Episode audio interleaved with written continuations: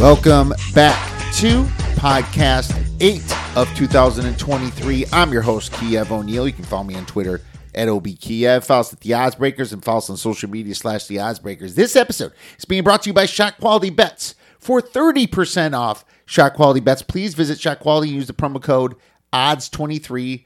Get a new perspective in betting college basketball. If you'd like to support and benefit from the Odds Breakers and our plays, please visit theoddsbreakers.com, click shop and become a member.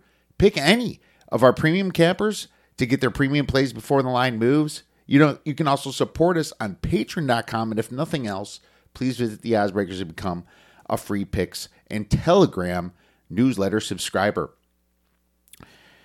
We have a great show for you today. Huge weekend of football with the conference championship games going on and we're bringing on Chicago radio legend Mike North to talk about those games and break it down. Also, going to talk a little bit about the Chicagoland sports. Obviously, he's very attuned to that. He tweets about it a lot. He lives and breathes Chicago sports. Can't wait to talk to Mike. And then after that, we are bringing back Justin Perri from Shot Quality Bets to talk about all the big basketball games going on this weekend, as well as our buy low and sell high segment. Can't wait for that. Before we get into the show, I want to mention that we are always looking for passionate people and talented people. If you would like to get your career going in the sports betting industry, we would love to hear from you. Little experience is required. Uh, in most cases, maybe not. So if you are interested in monetizing with the odds breakers and get your name out there, please feel free to contact us on Twitter or at info at theoddsbreakers.com. I also want to talk a little bit about our premium packages. Any package bought here on through March Madness will get a free golf polo shirt. That means you can show off to your friends on the golf course or maybe in church or out to dinner with your wife exactly how much of a degenerate you truly are. And of course, you'd be helping us out as well. If you can, please leave a five star or write a review on your podcast platform. We'd also appreciate that. They are very algorithm driven. So any support that you can give us at theoddsbreakers.com from you wonderful listeners is truly appreciated. We would not be anywhere without you guys. Huge thanks for the support in our seventh season into 2023. Now, without further ado, let's bring on our guest, Mr. Mike North from ESPN 1000 and the Odds Couple.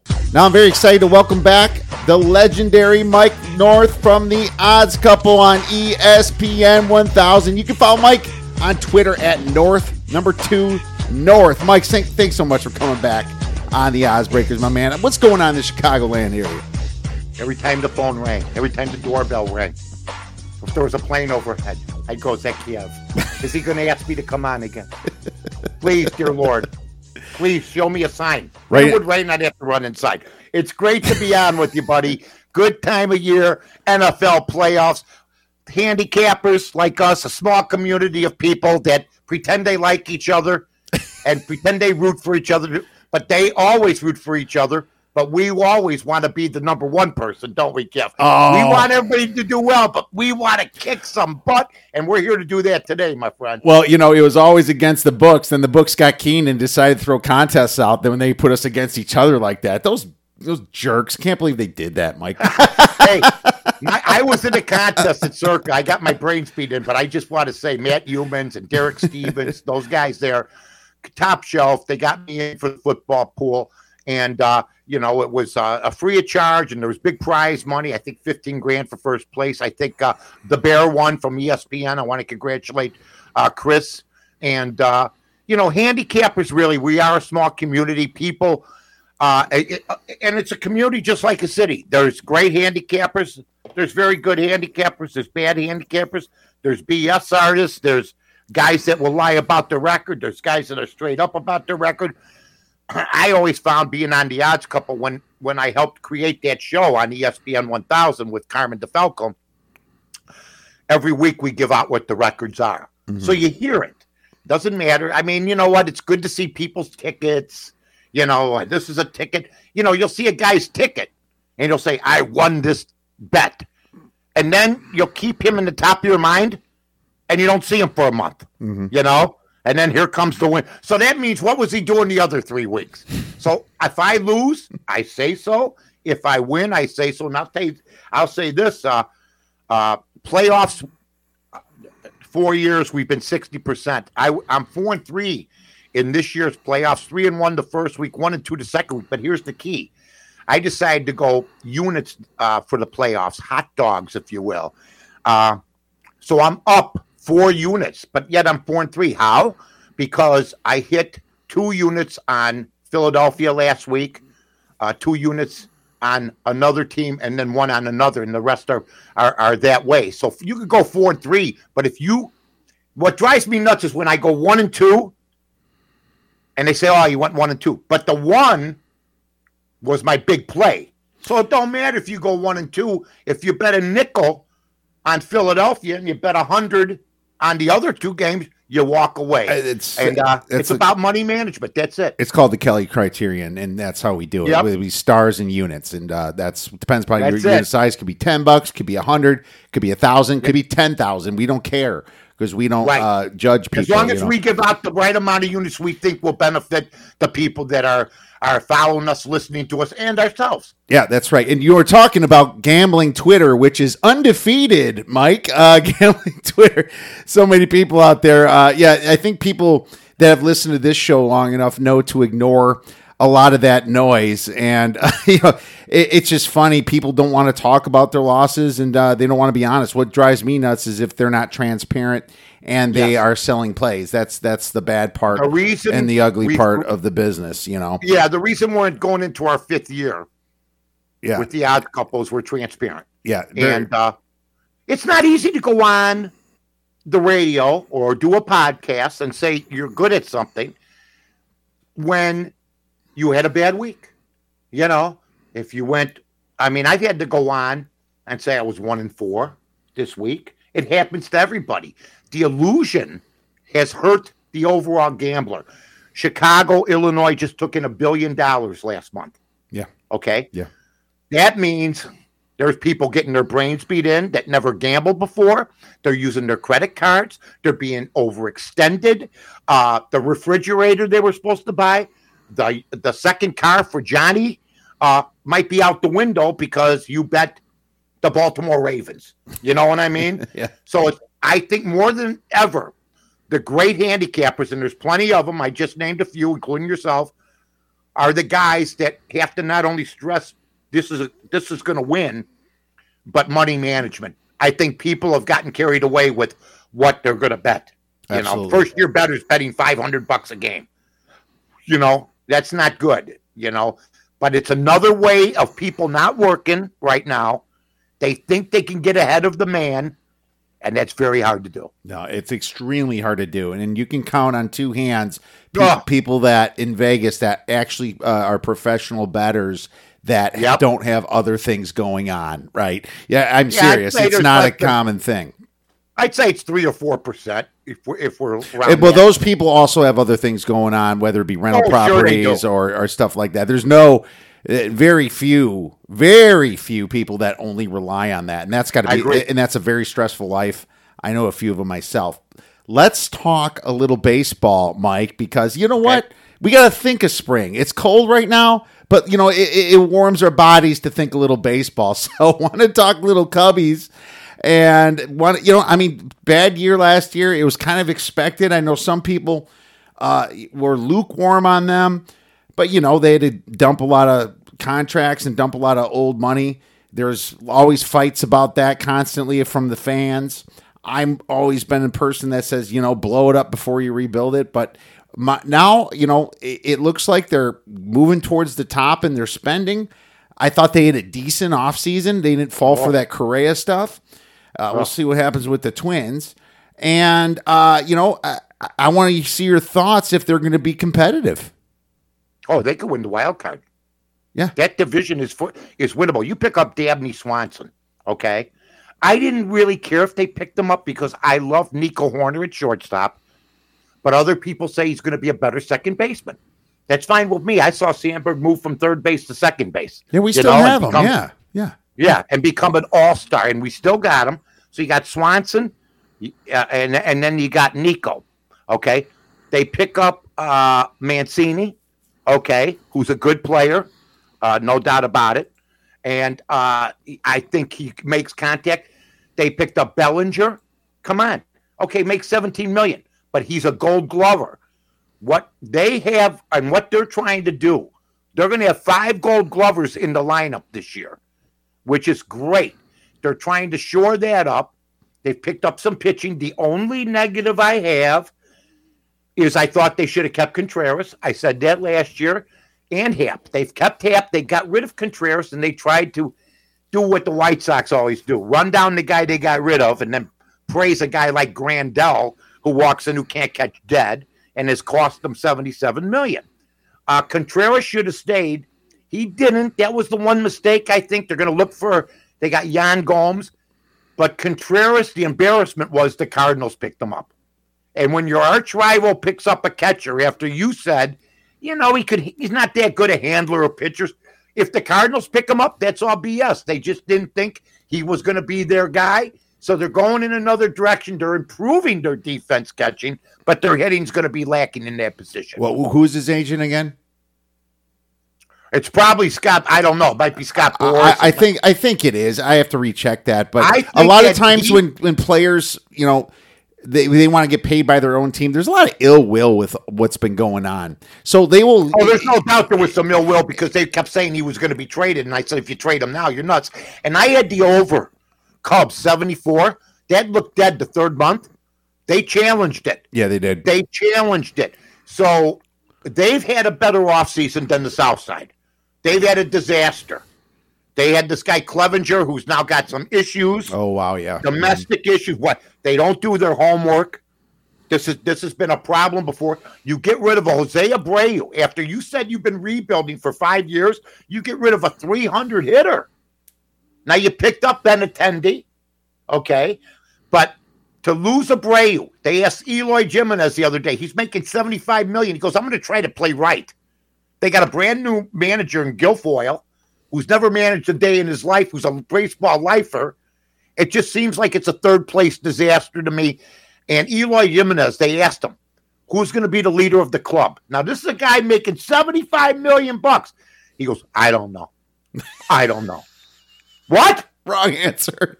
What happened to I'm going to do the best I can. I'm going to feel I'm going to be a silent assassin. I'm going to uh, somebody will step up. I don't know. Well, the That's what I'm hearing. The Cubs. So, the Cubs. I think the Cubs had a great, great season. I think they had a great offseason. Yeah, they, they. I thought they did, and the, Yeah. the question is the farm system. Can they get the bats together? They got the defense now, but this is a sports betting show, so my thoughts are they stepped up pretty well. And Yeah. if we can just get a little bit of lucky from some of those top guys in the farm system, maybe they can put up some runs. And I think if there is a division, well, I guess the White Sox division is not good, but if there's another, No, you got Cleveland and Correa. I never wanted them. White Sox fans want everybody.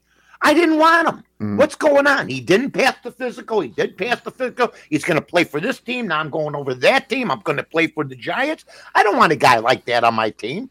Go stay with Minnesota. You were with them last year, and what did they do?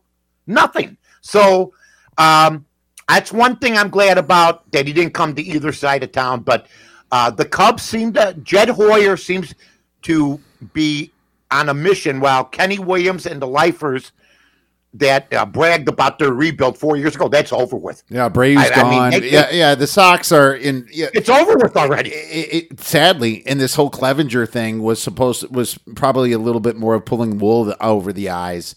And you got the White yeah, Sox. He's a middle of the road guy, and he was Trevor Bauer's best friend, by the way. How's that for everybody?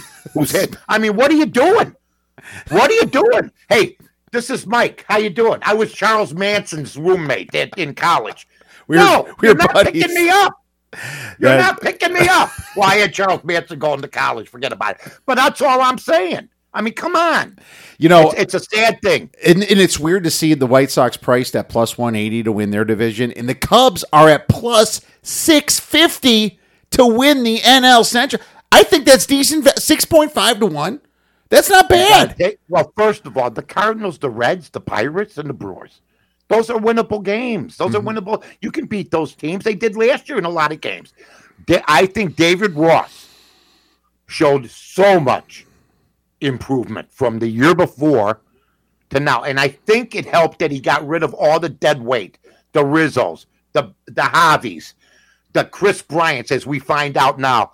What a lackadaisical uh, disappointment Kris Bryant turned out to be. Sad. I mean, it's very sad. it- it is absolutely pathetic that this guy was heralded like he was. They did get the one. I'm giving them credit for that. But I remember Kris Bryant as a, a- a- later on as a malingerer, as a guy that didn't always want to play, always dinged up, didn't want to go at 90%. So I'm glad those guys are gone. Baez signing with Detroit. Are you kidding me? I mean, if that's One of the worst Seriously. contract, one of the worst contracts out there. No, there's no, you know, and, and it was he- tough for Jed Hoyer to make those found a suck- decisions because you got the Chicago media just screaming at him to sign these players and all the fans. It's it's like they made the smart, tough decision to get rid of these guys that never matured. It's it's weird to see all of them not mature. The only one that really kind of did was Wilson, you know, and Yeah. and but you know, there's so much Well, ill will. They they probably Yankees. they probably want more money from the Cubs than I don't know if the Cardinals. Uh, yeah, and, and that's how it is. You you have ill will with the team. You want more, and that's why you leave. And yeah, sure, he went to the Cardinals. It sucks, but at least he was part of our championship team. And That's right. You, know, baseball. We Hey, move we on. did get one, but but Bryant to me is the guy that the media just kissed his ever loving ass, and he never became. I mean, he was compared to Bryce Harper. Yeah. Him and Bryce Harper were buddies. Mhm. They came out. They, they were all high uh, draft picks. So you're thinking, wow. You're not thinking, you know, he's gone in four years. He's injury prone. He's with San Francisco now. He's with this team now. Uh, you know, uh, he's in Colorado and doesn't hit a homer in the first half. in Colorado. In Colorado. I, I know that ballpark's the easiest. in. Colorado. I, I, I, have, like I have no excuse for him. It was a ter- another terrible contract, you know. Um, I, I guess Schwarber kind of turned out a little bit, but it, Oh. here's the thing: if you blow it up, you blow it up right. Yeah, and, and the Cubs agree. did the right thing. I like the six point five to one. I think I'm gonna just. I'm gonna dig a little bit deeper, but I bet you that thing closes at three point five to one or four to one before the season. So I see some value right now on the Cubs to win the uh, NL Central. Yeah. As Yeah. soon as spring training hits, you you better have your bet in before spring training Yeah. hits. totally agree. Because you're right. They will go down to the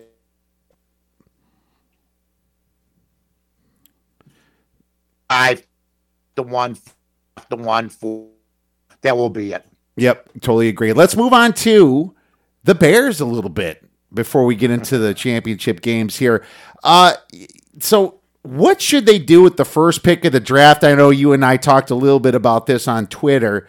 I think we both agree, but uh, our Bears. Uh, I, I sent out a tweet yesterday showing how bad their defense was the last nine weeks. It was so off the damn charts that it moved the square all all the way up to the right. it was just I mean, I will say that the Bears did have a little bit tougher of a strength of schedule in the second half, but that was just pathetic. But uh, you know, I'm, I'm going to get your take, and then I'm going to tell uh, tell everyone mine. I think it was a debacle. I think it started out well. I didn't like the decision of letting a kid named Justin Fields bust his tail, try to win every game that he was in, change the fabric of the team to a little bit more tough. And I'm not a Fields guy, but he's our guy now.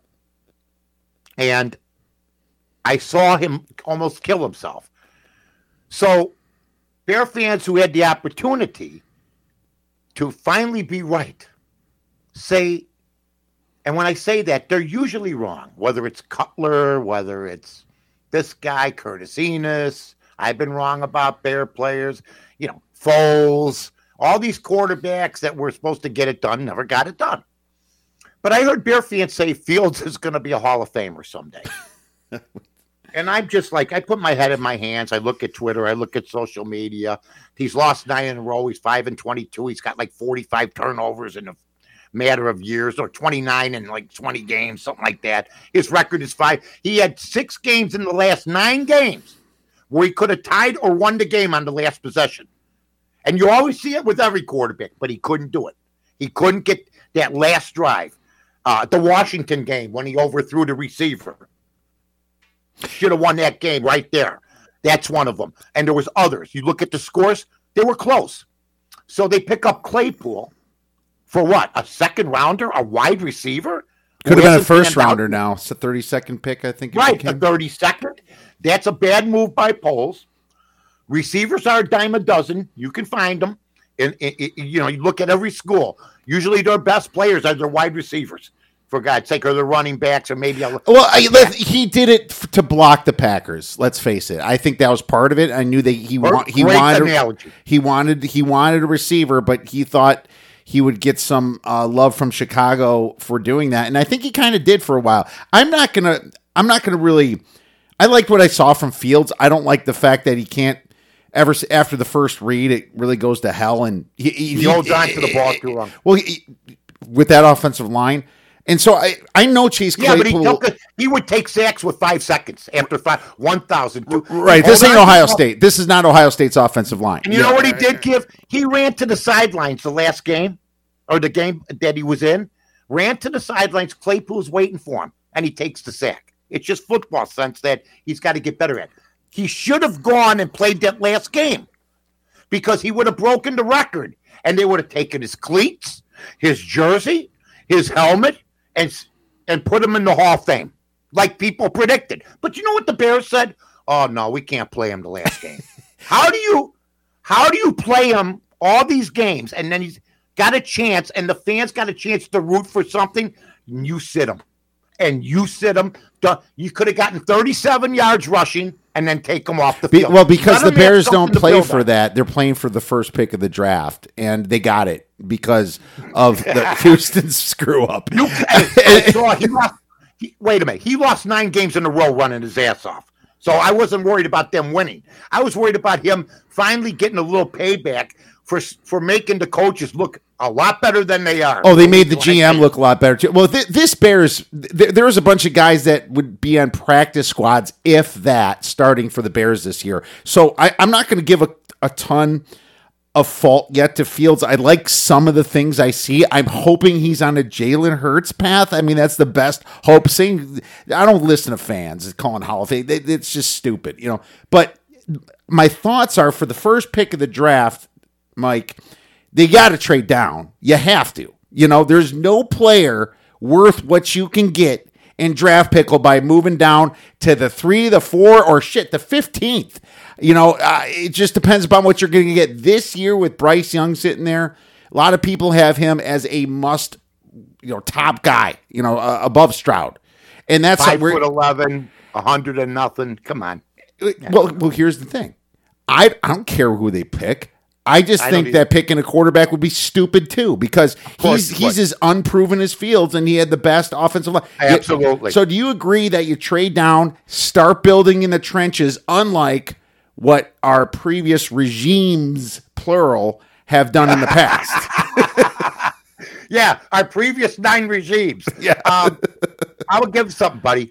Um, my favorite is Mel Kiper, who's wrong a lot, but he's right. Sometimes he works hard. I'll give him that. And he makes tries to make the draft interesting, which it isn't anymore because they ruined it. Used to be on Saturdays.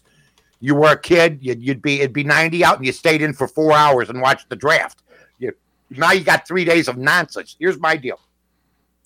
Kiper says if the Bears don't trade down, because that would just be, then they should take the defensive tackle from Georgia Carter. Okay. I just get uh I start harkening back to Tommie Harris. Okay? I harken back to Akiem Hicks, who the last few years was ineffective. Played well three, four years, but broke down. I don't think you take a first pick at defensive tackle because all it takes is one chop block that you're not supposed to do, one blind side to the side of the leg, and these guys always have a problem. I like the kid Will Anderson, the, the pass rusher from Alabama, if they're going to take anybody, a Richard Dent type guy to put pressure on the quarterback and then push him up against uh, and push him up into the pocket so it will make it easier for the defensive tackles to whoever they are. So that's my guy. But I'm with you. Trade down. There's not a difference in any of these players. Nobody knows who's going to win, uh, get well. Nobody knows who's going to get a bad player. Nobody knows who's going to be great. You know, I think Fields is more going to be like Kyler Murray. That's my opinion, only not as good. And Kyler Murray, everybody's up in arms about him. So I hope he turns out okay. They moved up for him. And I don't want to hear people moaning he don't have a lot around him. When you move up for a player, he's supposed to make them better. And I didn't see. I saw overthrows. I saw uh, fumbles.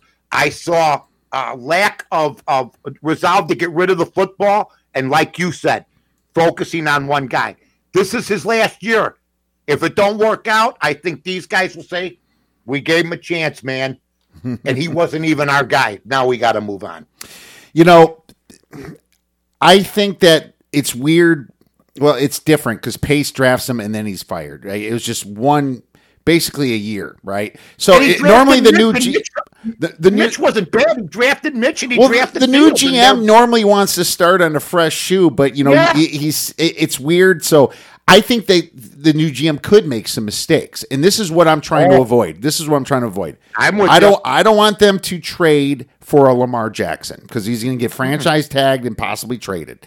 I do not want that at all because I think no, Lamar Jackson is the typical. I'm going to get you to the playoffs with my legs, but once I play a really good team, I I can't go through my progressions. That's what I'm, I'm worried about of that. Now, don't and I like him, and I, I like the guy because he lopes. He's faster than Fields because he runs differently. But let me also say this Walter Payton played quarterback for the Bears. And when you are a great runner, but you can't throw, he threw a touchdown in the game. But he also ran time. wild. If you got a running back that, that takes the snap, you better be able to gain 60, 70, 80 yards. And that's really what Justin Fields is right now. I can't say he's a quarterback, he's a talented dual threat, but right now the dual is with the question mark. The running is impeccable. Mm-hmm. Tough kid. But yeah, I don't think you talked about Lamar Jackson. I don't think the Bears might even in their division. He's the fourth best quarterback right now. Yeah, I I do not want them to screw up and get dazzled by a bunch of BSers in the media. And and that's what you're going to say. They're going to be like, I've already heard it like a perfect fit for the Bears is Lamar. No. Eh, he's expensive. he's expensive as hell, and he's going to be hurt. He, he, he's a good quarterback when he's not hurt, not great, but he's he's good, and, and he's good with the Ravens the Ravens system. But the fact that he does get hurt because of his running, because that's part of his game, he's brings him last. brings him down exactly. So that would be a mistake number one. Mistake number two is getting dazzled again by another wide receiver like a Hopkins, like trading you know your picks away for something like that. I like Hopkins, but the Bears are not ready for Hopkins because they could never use. On the field. If, if, if, the quarterback has no time to throw the ball, who, who yeah. cares who's back there? You could have five Terrell Owens back there and three Jerry Rices. They're not getting the ball because there's no time to throw it, and that was part of the problem why Fields was always running for his life. Now. I like a quarterback that can run smart, like a Mahomes, like a Burrow, like Daniel Jones actually did this but year. See, well. you know what, Kiev? You just said something that's wrong. You said he always ran for his life because that. I counted at least 20 times this year 1,000, 2,000, 3,000, 4,000. Now I'm going to run or early runs. He had a quarterback has to have the sense. You know, I saw Danny Jones improve this year. A lot. That's what you want to hit. Yes. Well, I had Danny Jones on the scrap heap a couple years ago. Mm-hmm. This year he had a good year. We all did. We all did, Mike. Yeah, we all had him there. Maybe that could happen because Danny Jones was a running quarterback. They go, oh, you can't win running. Danny Jones is a good passer. He's become a good passer, and he's a runner. And he had fumble problems. And this year, he came to his own with a good coach, with good coaching. Now, my question to you is: Do you think Eberflus and this Luke uh, Getsy are the right coaches to take? One was a defensive coach who, the last time I saw him on another team, needed to beat Jacksonville to beat to to get into the playoffs. Eberflus, and they got murdered and they didn't get in. So, and the other guy Getsy did a good job, but I never saw the passing game develop the way. In fact, it got progressively worse as the year went on. So we got to keep an eye on. Yeah, we got co- progressively injured too. Mooney went out. Yes. Yeah, I mean everybody went out. We had our. Well, you backs, talked but- about Lamar Jackson getting hurt. Justin Fields won't last four years if he keeps playing like this. Yeah, he it, well, won't. and that's why you got to protect him. We'll see what happens. I say, Yeah, but he I runs and gets hurt. He likes to run. You act like he don't like to run. He loves running.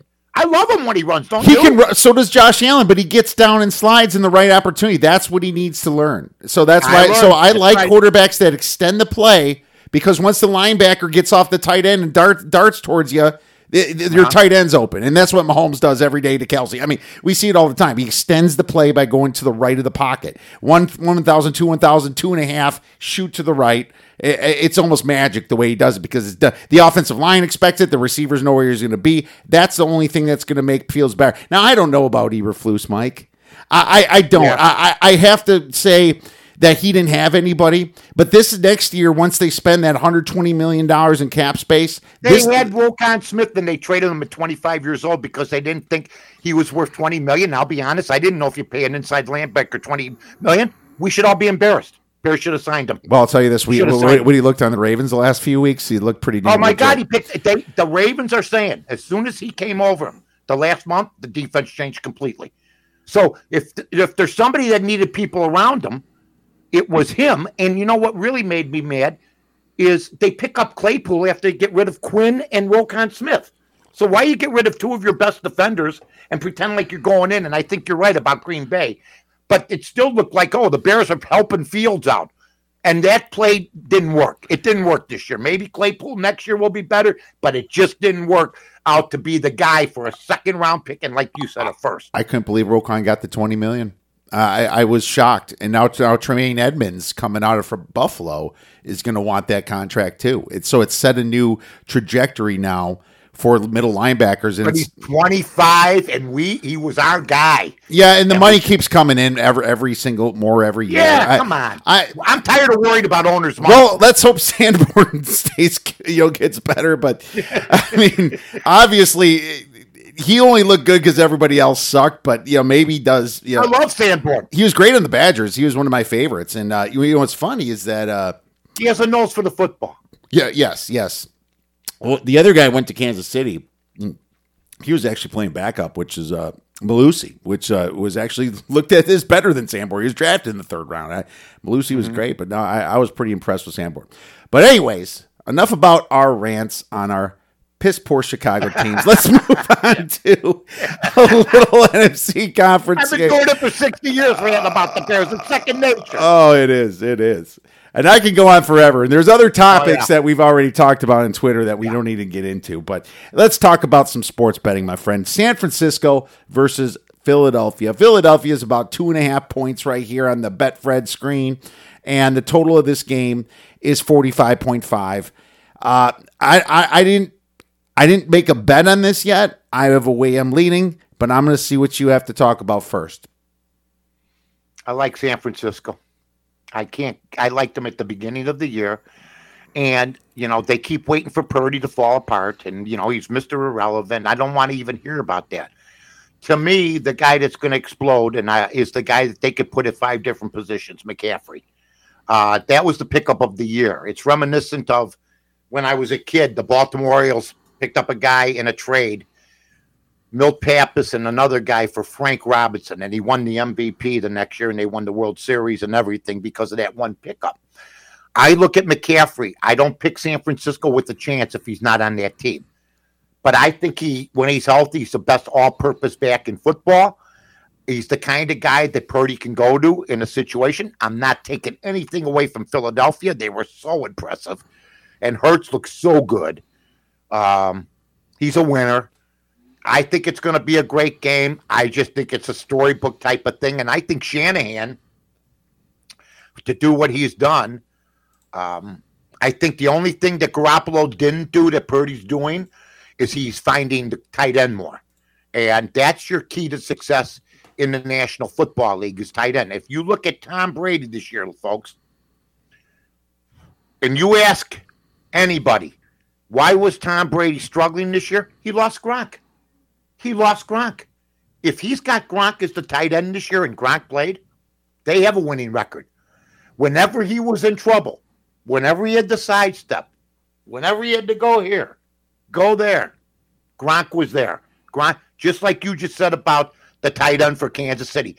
14 targets and I mean 14 catches. Shame on the defense for not double teaming him, but the guy caught everything too. He's fantastic. So the tight end to me is important. I expect Kittle to have a big game. Deebo Sam, you got so many weapons on that team that I I like. Besides Purdy, I'll give I got to give the edge to Hurts there, no matter what. Besides Purdy, I like the skill position players from San Francisco better. What Dallas Goedert? I mean, that guy's a beast. I, you know, Yeah. I, I- imagine what Zach Ertz is thinking. Uh, you know, going to the Cardinals, by the way. But Goedert Right. has been amazing. He was fantastic last game. The dude's been sure-handed. He's fantastic. jumping over people. You know, I, I, I'm not gonna lie. I see these as two very equal teams, and there's a lot of reasons why. You know, on the ground, both teams 4.7 rushing yards per attempt. That's good. Uh, on defense, the, the Niners only allow 3.4 rushing yards per attempt with Fred Warner there. But Now- you can pass on them. yeah, yep, yep. You But could uh, yeah, yes, yes. But here's the Eagles. Th- This is their weakness. They allow 4.7 yards per rush, 23rd in offensive uh, or, or defensive opponent EPA on the on the run. So you give the advantage to the 49ers here, but through the air, both teams 7.7 yards per pass. San Fran gives up a little bit more on defense, though, 6.4 yards per pass, and the Eagles a league low 5.4 yards per pass. Yeah, here's a couple things though. Dak Prescott, he was able to march down the dang field though. You, you know he was stupid about some situations and he lost the game for the for the uh, Cowboys. The Dak Prescott lost the game. He was there. Ju- your version of Justin Fields this game. he no, was, he was awful. I mean, it- the rookie beat him out. The rookie didn't throw a pick. That's all you got to do. Don't turn the ball over and win the game. And and he, I, I'm with you. I, I, I really believe. I felt bad for Dallas's defense. They were terrific. Uh, Micah Parsons is the best talent I've seen in, in 10, 15 years. With with a double team, he's as good as anybody I've seen, including Taylor. Butkus was quadruple team, so he took everybody on. But for Taylor and for Parsons, I watched them both, and I watched this Micah Parsons get double teamed all game and just whip people's butts. He's as good as anybody, but it's a shame that Dak, Dak Prescott has got to get a change of scenery. That's what he's got to do. He's got to get out of there now. I mean, Well, he's paid that- now. He's making forty million a year. Who's going to pay him that besides Dallas? You know, that's a big contract. You know, he's a lot You of it's what? guaranteed. It's some, yeah. Why don't you give some of that money back so you can get some better players? First of all, Zeke Elliott is finished. well, you tell that to Aaron Zeke Rodgers up north and see how that goes. Yes, Zeke Elliott is finished. I'm tired of seeing Zeke Elliott, and that they had him center and that stupid play. I mean, my God! And I, I don't mind McCarthy because you know what? I'm not blaming McCarthy for Dak, Dak Prescott being a dumbass with some of those plays. I, I, I really believe if they could get themselves a better quarterback, yeah, I said it, they got a real good shot. And Pollard breaking his leg, that was the end of the end right there. I mean, because that was then that was that I, was the end.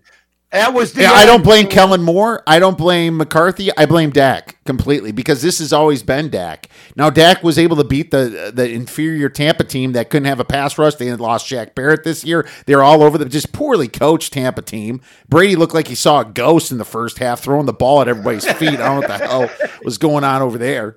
But you know, you got two elite teams here. Both Brady looked like he saw his alimony papers. yeah, he looks like his FTX investment. Um, both Oh man, we're so bad. both teams are one net yard per play. Both teams top four in EPA. The path to the Niners is running the football. But let me ask you this question, Mike. Let me ask you this: Who do you trust more to come back if they get jumped ten nothing, fourteen nothing?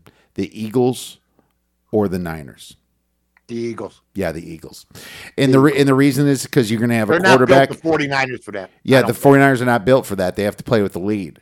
And I'm and I'm worried about that cuz I seen the 49ers go against some terrible pass defenses and pass offenses. Now, when they finally upgraded in pass offenses and played the Chiefs and even the Raiders, they got scored on 34 to 44 points. So that's my worry. And you got guys like Devonta Smith, Heisman Trophy winner. You got AJ Brown, which was the stupidest trade.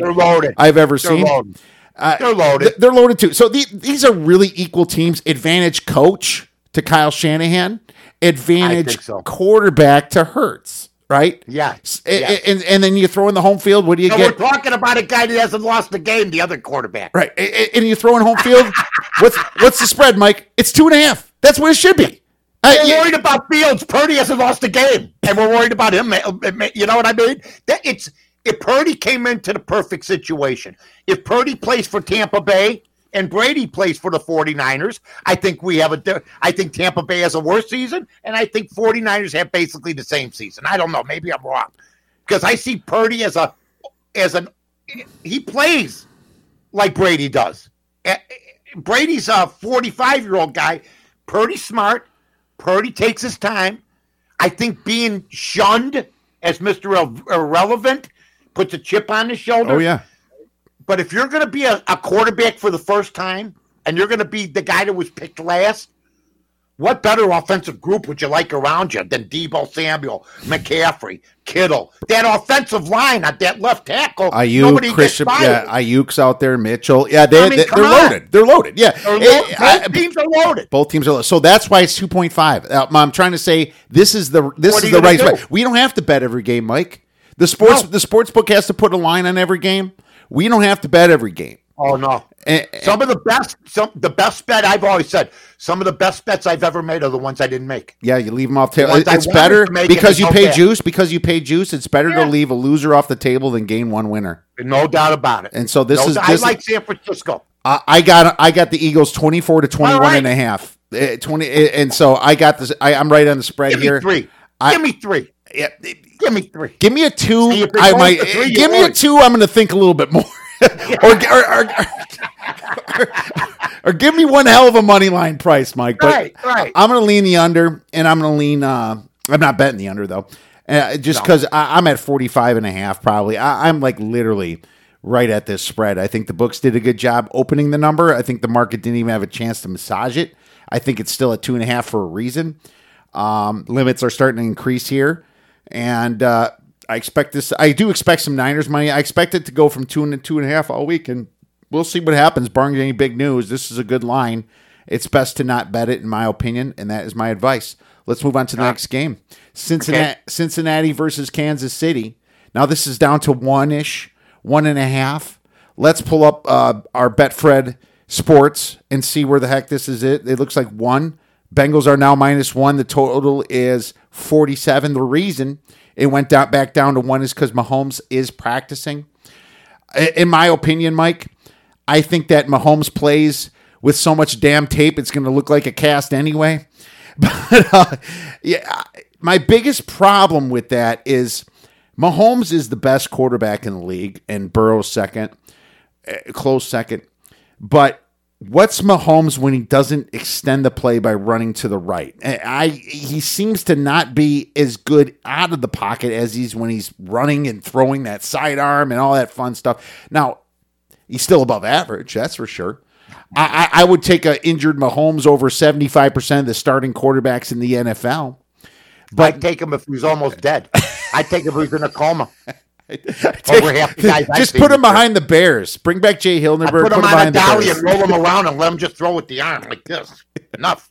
We'll bring back Jay. I will say this, Keith. As far as the one thing we got to figure out,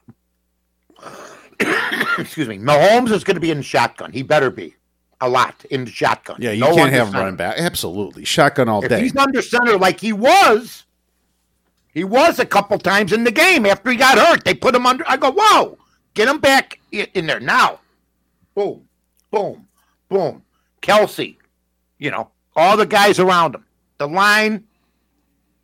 I just, you're playing a guy that you said it's almost like you're almost ashamed to say it. Eh, Burrow's like second. No, Burrow may be first. If he beats Mahomes again, that's two in a row. Okay. And they go to the Super Bowl for two in a row. But Mahomes won the Super Bowl. When did he win it, though? Three, four years ago. Okay. Now you got an injured guy with a high ankle sprain. But I'm hearing he's going to play. The line had gone from Bengals getting points all the way this morning to like the Chiefs are getting two, two and a half. And now it's gone back down with what you said. Now the odds makers are going, if this was anybody else but Mahomes, we we wouldn't be worried. But Mahomes is a bounce back guy. He's a great athlete. He's a fast healer, it looks like. But you got the other guy that people are starting to forget about, Joe Burrows, and he's a, an assassin, and he doesn't care.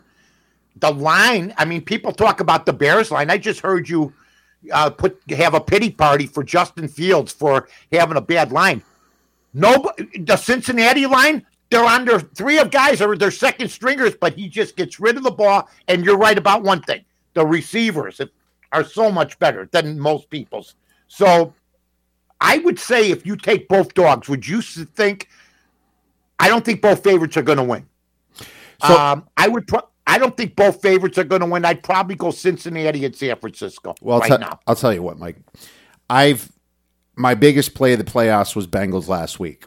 And I oh, also, yeah. I also even teased. with the Eagles. I, even teased them to eleven, past the six, seven. Oh, eight, the teasers 10. killed the books. Uh, yeah. Oh, the teasers were wonderful. But I'm also in the contest with Doug Upstone. He's out of Doc okay. Sports. He's a he's on this show sometimes, and Great he has a playoff pick'em contest. I'm ten and zero oh right now and I'm and I'm thinking, why the hell did I just not parlay it? Of course, you know, I'm, I'm different. I don't parlay things as the times I'm doing. Well. I'm different, folks. I'm actually a handicapper that roots for other handicappers, but that's beside the point. I, yeah, I haven't been as stumped as I am this week. Is my point. You know, I you mean, I, I, I got to pick one. I got to pick the, the winner of each game, and I picked, and I'm ten and 0, six games, for, uh, or sorry, uh, yep, yep, six games, four games, and here we are, two games, right? So, um, now you're talking to a guy, by the way, who was in a meet, uh, post game media pool. My first game, I I, th- I was I had Chargers, and we were winning twenty seven to nothing. So, you know, he says you never know. Oh, that was brutal. That, I just wanted to, I wanted to fly to the airport and meet that team and talk to and have a dressing down. But that's beside the point. I mean it. I wanted to fly me to, to LA. I want to talk to this big guy, Justin Herbert, who puts up three. They talk about Dak Prescott. Justin Herbert's the same way. Three points in the second half. But anyway, I digress because I got. I digress. I, I'm going to go. I I just think it. If I had to pick one, I'm going Philly. Okay, well, the, if you believe in Philly, if you believe Philly can beat Frisco, I don't believe Kansas City's a shooing against against the Bengals. I don't. I'm not even Do thinking you? that far. I'm not even thinking that far ahead. Let Let's talk about that after this handicap, though. All right. I, I the Chiefs. I don't want to depress you. I, I, well, here, I mean, it's just a tough week. I mean, I, this is a worse situation. I, I think that the Bengals did own them the last three games. They covered the spread, and that was with Burrow and Mahomes. There's something about this team. I was very excited about the Bengals. Had no worry about them last week because I thought the fact that they looked bad against the Ravens, who played out of their ass. You know, they punched them in the mouth. It, the the Chiefs can't punch you in the mouth. They're not a punch. The way to beat the Bengals is to beat them up.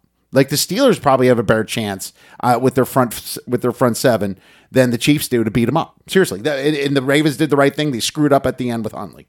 That's but just, you said you said to me just now the Bengals won three in a row, right? Against them. Against the Chiefs. and Chiefs. now we're we have an injured guy. No matter what, Mahomes could start and could re-injure the ankle, just like that in the the second series. But I'll give you an analogy because you're one of my favorite guys.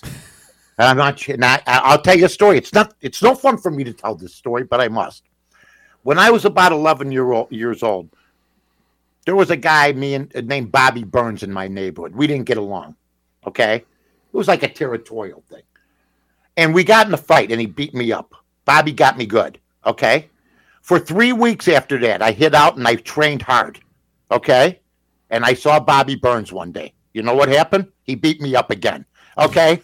so what I'm trying to t- so what I'm trying to tell you is if the Bengals have won three straight and you got a crippled quarterback playing playing who's talented as hell, but could get re-injured, that's the thing I'm worried about. Oh, he's back there taping up the ankle again. He's limping again. Oh, here comes Chad Henne, who, by the way, had a 98 yard drive, and, and, and Mahomes went, wait a minute, they're going to find out that it's the team, not just me. Let me get back out there because that was a great drive. And you know who deserves a little credit for that drive, maybe? Not only Bieniemy, but the quarterback coach and Matt Nagy. there you go. Yeah, there you go. You, you know what's funny, Mike? Uh, well, first of all, you look wonderful. Uh, I never would have thought you got your ass kicked that bad as a oh, kid. Oh no, but, it's me. Uh, I get healed after fifty years, but the memory's still there. No, the memory's definitely there, and yeah. you know, I would have put maybe the Chiefs at minus two and a half, being at home, being how hot they are, just based if Burrow was healthy. Now, if it if it's under the two and a half, and you know three is that important key number that always gets to why would you not bet the Bengals if you it's almost like a free roll? It, you know, if it's a 50-50 already almost when it gets to 3. If I mean I told you if I told you, you know what, Kiev, here's what's going to happen this year. The Bengals are going to play the Chiefs in the playoffs. You're going, really? You think so, huh? And I go, yeah. And you know what else is going to happen? The Bengals are going to be favored at Kansas City. You'd automatically think that Mahomes was out.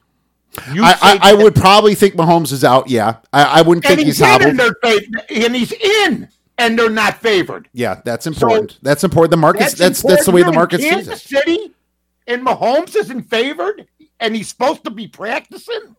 So, one thing that people don't see about the Bengals, you know, the Bengals don't have that good yards per play. They're only 0.1, and the Chiefs are 1.1. But if you look at the last nine weeks of the season, oh, the Bengals are number uh, four in EPA per play. Kansas City's number one. But on defense, the Bengals are number six in defensive EPA. Kansas City's number 10. So last half of the season, these are equal teams. You know, and now you have an injured Mahomes. Uh, the, the Bengals had a harder strength of schedule according to the metrics. Number two, number three on team rankings, number 11 for Kansas City. We thought before the season started that the AFC West was going to be this juggernaut of a. And then what happened? The Chargers were the Chargers you know, hurt all year. The Raiders were terrible. And do we even have to talk about the Denver Broncos? I mean, this this went from possibly the best to one of the worst divisions. And Kansas Andy City got Reid to play one Super Bowl. Yeah, Andy Reid has one Super Bowl, and in at least six instances, he's had the best quarterback, whether it was McNabb or whether it was Mahomes. So all I keep hearing is what an offensive mind he is. Yet he's won only one Super Bowl. Now, maybe that will be the only Super Bowl Mahomes wins because I remember Aaron Rodgers. Everybody told me he was going to win three or four after 2010. And now they're Everyone talking about that. trading him to the Tennessee Titans, which means NFL not for long for, for him because he'll be going to a different team. He'll be Johnny Unitas with the down the line. He'll be a good quarterback for him, but they'll never win if he goes to the Jets and everything else. The fact is, Mahomes is in favor at Kansas City. That should tell that you everything you need to know. Right almost there. an impossibility if he's playing. So here's the thing. I, I, and I took the Bengals at plus one and a half. I still like them at minus one. I took. I you yeah. It's almost like that situation where you know if Mahomes was healthy, there there would be pressure on that three, being the Bengals have been so good against them. But um, I also Let like the over. You I, you're, in the, you're in a debate with somebody. You're coming up with a debate. I want you're going to debate a guy on um, the the NFL and uh, and and maybe uh, the best teams and whatever. And you you you you know this guy's really sharp, and they're gonna p- give you points. But you hear that he gets dizzy over so every so often. You know, Mahomes got the bad ankle. You hear the guy gets a little dizzy. Just had a brief bout with vertigo. You're not as intimidated. No. You're not as worried. You're saying, you know what, this guy might have a spell when he's up there. I'm feeling good. That's how Cincinnati is. Burrow's healthy the team's healthy. I'm not a big fan of the coach because he's like Harbaugh. They like to take chances and the the, the coach can be a screw up, and he was out he was out coached at that Ravens game, but Absolutely he still has the most talent on this team, and if he can just call plays like he did last week. Eh, then, then he could match up a little bit with Reid. Bengals and, and 49ers. The Montana Kenny Anderson or whatever it was. Or who was the quarterback for the Bengals? Oh, that's the Was that the team, Ickey? Was that the Ickey Woods or Ickey Shuffle? Yeah, yeah. Who was that? Who was the quarterback? Was it Oh God, it's Bernie. Was it- it can't be Kosar? Kenny Anderson. No, no, I don't remember. was it Kenny Anderson? Number fourteen. It was. I, I, can't believe I can't remember. I don't. I don't remember. then again, either. was it 1980s or something? Early 1981? It was the '90s, I think. No, the 90s were Dallas. Okay, yeah, I don't remember. No, that's. I don't. Let's. I, uh, let's move on. But uh, Wait a minute. So Bengals versus Eagles is my pre- my prediction. I will bet the Bengals at the plus one and a half. I think if I think you know if Mahomes is going to play, this will probably move to pick 'em, maybe a little bit shaded. I don't know, but I'm okay with anything under two here. But I also like the over because both these teams are top five in yards per point. They're going to scheme something up easy. I think they're going to score a little bit here. It's in Kansas City. So it's almost like a protect bet. I think over 47, I think I can see more like a, a 30 to 23 type game. You know, uh, 27 24 gets it uh, gets it done for you to 51. I, I think I think the over is a good play, and it's almost a hedge because if this thing, if the if your Bengals place gets screwed up, it's because the Chiefs were able to score a bunch of points. Yeah, you know that's the only way I could look at it, and both could happen. So uh, I, I like the Bengals and the over because it's almost kind of. I don't know if we should overreact about the Buffalo game with Cincinnati, though, too. Um, no, you shouldn't. was- But Buffalo was a mess, and they're They still a mess. mess. They, they, they, that Daboll loss has definitely hurt them on the offensive play calling side of the ball, and uh, they just weren't ready. And uh, my handicap was perfect. They didn't have the safeties for this. Now the Kansas City does have a little bit of better safeties, but they're also got a weakness uh, in the pass game on defense. They do allow uh, pretty big chunks of uh, yards uh, through the air. I do have the numbers here uh, somewhere. I think it's uh, six point six six yards per attempt. Yeah, you got Ja'Marr Chase, you got Tee Higgins, you got Hurst, you got Boyd. Yeah, Boyd was a, Boyd was a starter before those guys. You Bo- got a running game right now. You got a running game. Mixon's playing pretty good. He's not like a loser. oh God, you know. Mixon's a stud. He was like the best Yeah. fantasy back. I think. Hold on, I'm talking years. to the black box. Hold on. Who was the quarterback for the Cincinnati Bengals when they went see it's bugging you. bugging the hell out of me? Not Joe Burrow. That that's the last one. Don't ever ask Siri. Who won the Cincinnati Bengals? Who? Never mind. We'll, tweet it out after the show, Mike. Thanks so much, my we- man. No, we will. We'll forget about it. Move on. it's gonna bother me all night. I'm gonna have one eye open. You know, one eye looking up. Well, hey, we'll figure it out. Don't worry. We're out of time. And but man, you thank you so much for breaking this great You're the game best. down. This is gonna be. Is there like an Emmy type of thing for shows? Oh, I wish. I wish there was a sports You bug because I give it to you at the odds couple. The potty.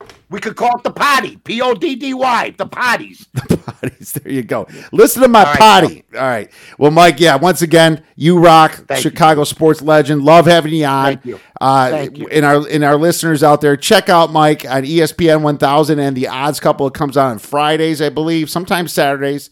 Friday morning. No, it's Friday nights at eight now. Okay. Saturday mornings at eight. ESPN 1000 for you folks around the nation.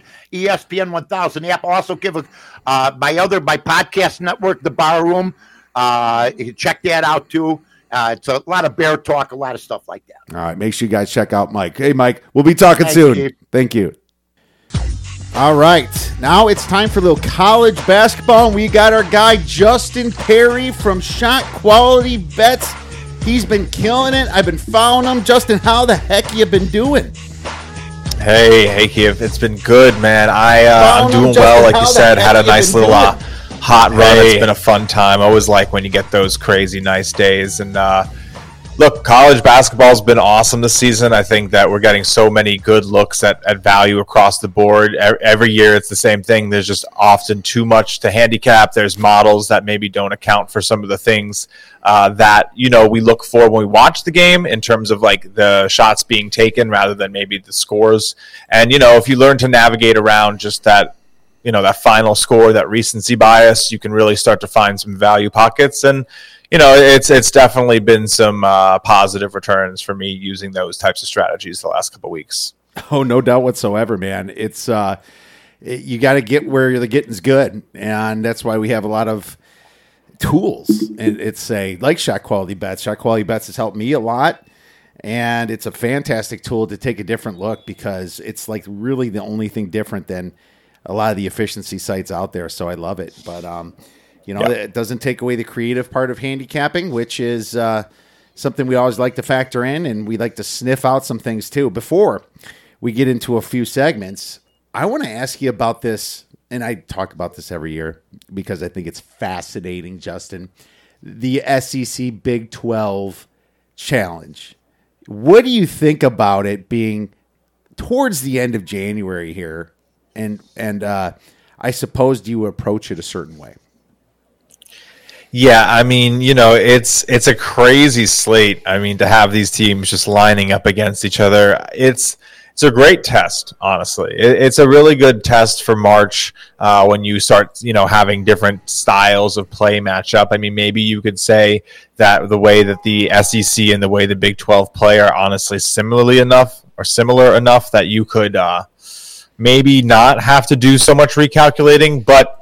I don't know. These teams definitely are I, I'm some of the best in the country. I mean, we're getting some really awesome matchups, some clashes of styles. I think home court's going to matter a lot. Uh, these are big name teams coming into everyone's building, uh, so you know there's going to be a lot of excitement around it. Arkansas is going to be at Baylor, Texas is going to be at Tennessee. I mean, these are some of the uh, marquee matchups of Saturday. Florida, Kansas State should be a great one to see how those teams match up, and then of course the Blue Bloods, Kentucky and Kansas are playing. A lot of eyes will be on that one for the 8 p.m. slot, the prime time slot. Uh, but you know, I think what you can maybe get out of it is maybe some of the lower grade matchups may, might have a little bit more value. There's going to be a lot of a lot of bets on Kansas, Kentucky. That's probably one that I'm just going to default and you know not even try to figure out. But uh, you know, gut feel says take these Big 12 teams. Some of the SEC teams are probably ready. Uh, the Tennessees playing the Texas, I feel like is probably one where you know I, I definitely wouldn't be shocked to see Tennessee come out as the favorite there. Oh, they were going to be the favorite. Um, um, I did pick two of those games, so I, I love this weekend. And and you know why I like it is because from a sports betting aspect, there's some creative handicapping that you can do. To be honest with you, this is a massive distraction for people trying to win their conference. The good teams coming Yeah. in, the ones with two or three losses, right? And it's like, oh, okay, now, I have to play an S- SEC. Now I have to play a Big 12 team. It's a massive distraction, and that's not where their mind is on. Their mind is on a different goal. So it's almost like a letdown in a way to have to do it. On the other side, and I've seen this happen every single year. Um, those big teams sometimes are losing or not covering at least against the worst team in the other conference. On the other side of things, when you're a bubble team and you see this big name, you, you're not winning. chance. You're not winning your conference. It's a big chance psychologically for you to stand up and do something. There's a couple good spots this weekend. I'm very excited to get into it. Um, I think Missouri is a pl- versus Iowa State's one of those. You know, I, I you know Missouri at home, Iowa State trying to win the Big Twelve. That's that's possible. There's just some Yep. really good spots here, and I did pick a couple of these games to talk about. So it's fascinating to me from a creative side, and just you know, I, now from a, a fan side, I think it's annoying. I don't know why they would do that. You know, it's like this is conference play now. I have to deal with this, but I guess it's also exciting to some basketball fans as well. Yeah, no, I mean it's it's definitely um, you know when you're thinking about these teams and their goals, it might feel like it's getting in the way of the of the teams like excuse me of the Iowa States, the Kansas States, the Kansases, uh, who have to play pretty good teams here. Like you know, and I'm I'm excited to break some of them down. I mean, another one, another good spot probably is this maybe the bottom. Uh, the Texas Tech LSU matchup is very interesting. Both those teams have a lot to prove. Uh, could see that one really coming down to it. But you know, the Big Twelve is expected to win all but three. Uh, only only Tennessee, uh, Kentucky, and Alabama are expected to carry the torch for the uh, SEC. And that makes some sense. I mean, Tennessee is probably one of the best Tennessee teams we've seen in a long time.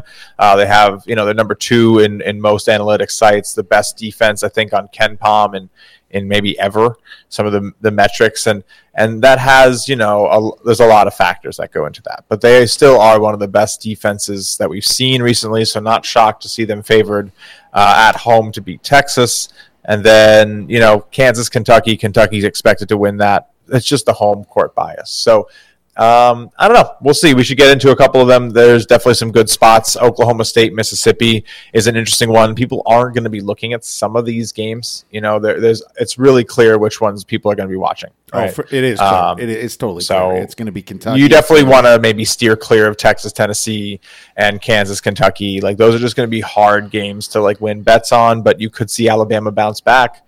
I mean, you know, they just had a really like they scraped out a win against Mississippi State last night, um, which you know, again, Mississippi State pretty uh getting getting way too many points there. I think it was like 13 and a half. But anyway, uh no, I think Alabama might be in a good spot to bounce back, but I don't know, whichever ones you want to talk about, we should definitely break them down. Yeah, I mean Alabama did win. They don't care if they Right. covered. So I mean, bounce back Sure, from they an, don't. from an ATS perspective. This is one of those, of course. for me where it would be Oklahoma or none. But let's get into that after we get into this segment because this segment I love, and it's buy low, sell high. And what's great about it? Well, first of all, what's great about shot quality bets is it kind of does it for you. you know, I'm going to share my screen here. uh, uh, you know, if you look at record luck, this is a great stat to look at because shot quality bets computes each game and says, by the way the game flowed, this is what should have happened. Maybe they're just cold a little bit too often compared to what their real strengths are. And a lot of these teams could be buy-in teams. Well, these are the fade teams. You know, actual win percentage um, minus their win percentage. You know, I, I think it's uh, you know from a shot quality standpoint. You know, what did they actually do? Yeah, no, that's Go ahead. It's really an interesting statistic. So it really takes the uh, aggregate percent of the win of the shot quality win percentages. Um, like you know, it, it pulls everything together. So when you go to like a specific team page, it shows you all the shot quality win percentages alongside uh, each result, right? And so the essentially what happens here is that those win percentages uh, end up becoming the overall team uh, expected record over time, right? So we I, we don't necessarily like add them up, but we uh, I guess we look at it in a true statistical way of like what their record should be over time. So it doesn't necessarily always line up with how many yellow uh, lines there are. It has a lot more to do with like the percentages. So like when they win a 10% game, it does more damage to their record luck than you know winning a 44% game, right? Because they really should not have like I don't know which we're looking at here, but we're Oh, Clemson. that game here with yeah for Clemson with Virginia Tech, right? Like so they won that game that they were expected to lose against Virginia Tech on January 4th uh, by a bunch of points in the shot quality score. So get getting that win is much more damaging to your record luck than getting a win where shot quality projected it to be close. So, Exactly. uh, yeah. It's- yeah, so it's it's really uh it's really interesting, and then you know record luck though is one way I think that I personally look at it uh, as a t- statistic of like which teams should be better or worse on record. But I think uh, the way that I really prefer to try to find the value, honestly, is by comparing the I guess the implied rankings or not so implied if you know who's setting the lines these days, but the like the implied rankings of teams based on the spreads that we get. Um, so you know, it's not very much of a secret. You go to kenpom.com, you go look up some of these matchups. That's usually the opener, right? Right. Um, they're setting the opening lines, and then the market adjusts. So you want to get ahead of that market adjustment. It's it's basically, and I joke about it. Like I, I just want to make a, a a show called "Are, Are You Smarter Than a KenPom?" or like you know, because it's really just that's the game we play, right? Can you find the places where that model is not necessarily perfect? And now the thing the reason why it's so successful is that it is very very close a lot of the time. It is a little scary right? Like we see these numbers the closing lines the games finish at them all the time. But the times that it doesn't we want to try to figure that out. And and so what i use is the disparity between shot qualities rankings and those types of implied rankings for the lines to try to see okay where can shot quality say a team's actually playing better than their efficiency indicates and where is a team playing worse than their efficiency indicates. And where can we then you know say all right well if we're going by efficiency that's how this game should look. But what if we go by expected play? What if we judge them by the shot quality not necessarily the shot result? Um, and that's where i try to find that and record luck combined can give you a really nice picture of who's been uh, lucky and who's been actually earning their wins. Exactly. In this in this example was the record luck I showed you. I picked one of the luckiest teams in Clemson. I mean, it just shows you all these shots. And it, in the when I pick the top, it's going to be the biggest yellow uh, L's next mm. to the shot quality result. So basically, right. this team is overachieving. They've been very lucky in that way. It's not the final sauce. It always comes to the value finder from shot quality because you're yeah. looking at the difference yeah. between what should happen in the future from the spread. But um, a lot of people might, might also be looking at Clemson's record and just think that they're a better team than they should be. And KenPom will rank just because they won these games – based upon this result, not the shot quality yeah, result. Exactly. So so, if, so that's where you can find some discrepancy here. And if you click this record luck again, it goes opposite. It shows some people, mm-hmm. some teams that should have performed better compared to what yeah. they did, and maybe they will in the future. Just part of the equation. Yeah, and what's really interesting is you know like it, it's it's tough, right? Like how do you judge a team?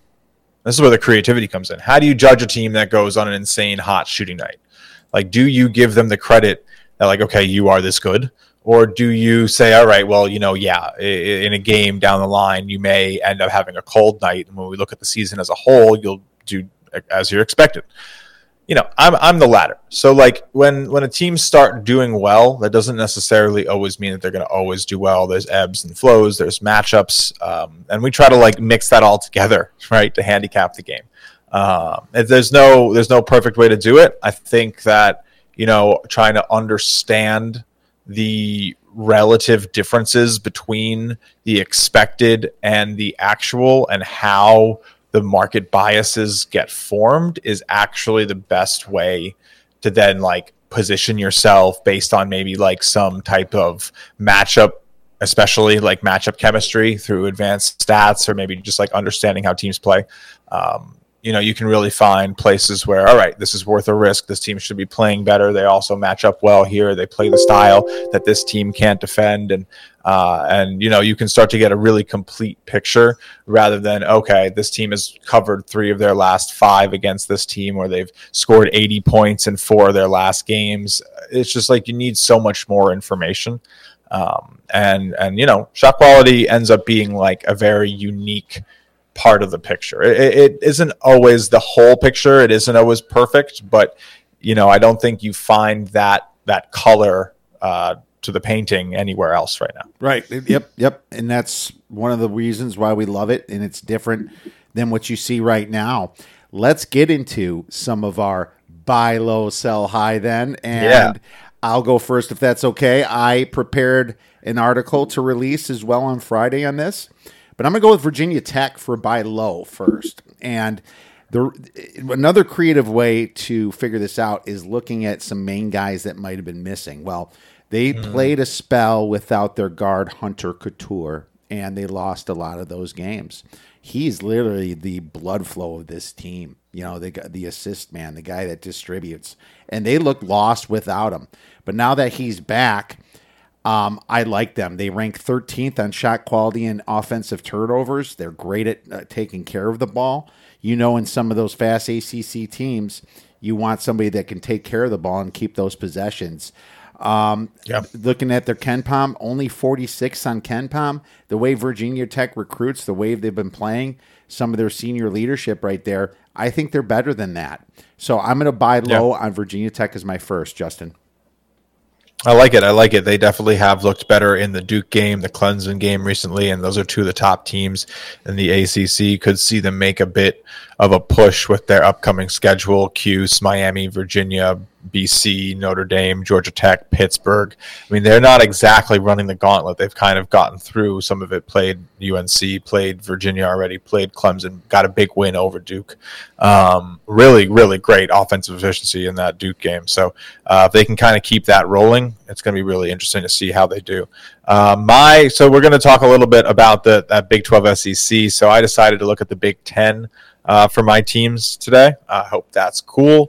I the, the second best conference. I mean, how can you not? I mean, it's they play good basketball. Um, but for today, uh, let's go with a an underrated team to start um, Northwestern, and I, I mean, I, think Northwestern has done well, but I think it might come as a surprise to some people just how high up Northwestern is in the shot quality ratings. Uh, they are currently sitting at 11th in adjusted shot quality. Wow. So they are the 25th most efficient offense or you know shot quality efficient offense and the 11th uh, or 25th in sorry what am i even looking at right now? Yeah 25th in offense 11th in defense. So the defense has really been doing a lot of the heavy lifting. Um, their record luck isn't really crazy one way or another. Expected record and actual record are 14 and 5 uh, but very interestingly in conference they are only expected to have one loss and that's against wisconsin and they won that game. So their losses against Michigan and Rutgers and Ohio State were all shot quality wins. Um, the Rutgers game by literally 0.2. So make of it as you will. Uh, but this team definitely has been doing it. They are one of the most like they run the pick and roll at one of the highest frequencies, uh, and then I mean, they have like really great shooters, uh, efficient attacking the rim. They don't commit a lot of offensive turnovers, and they actually force a lot of defensive turnovers. So they're very often uh, running the floor in transition, getting efficient buckets. Uh, they they win that like uh, the extra possession battle, so they get those turnovers, those rebounds.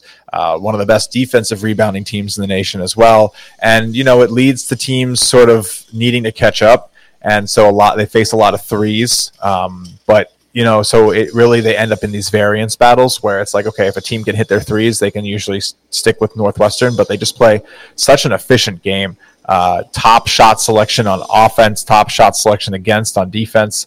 Um, they don't even have that crazy of shot makers. They're just so good at getting solid looks uh, that they blow away the shot quality metrics. Excuse me. Uh, so yeah, that's uh, that's my first underrated team here for sure is Northwestern. No, I love it. Uh, number 43 on KenPom, 47 on Haslametrics, very high up in yours. That's just completely true. And 11, man. it's crazy. I, I, was surprised that they came off that slight COVID pause. It was a slight one. They had to reschedule the Iowa game, but. Um, mm. And you know that's usually a buy against spot. Well, they covered the two and a half point spread, so uh, they did beat Wisconsin, and Wisconsin was down six, and they hit a garbage three. So just keep that in mind. that was uh, something that happens.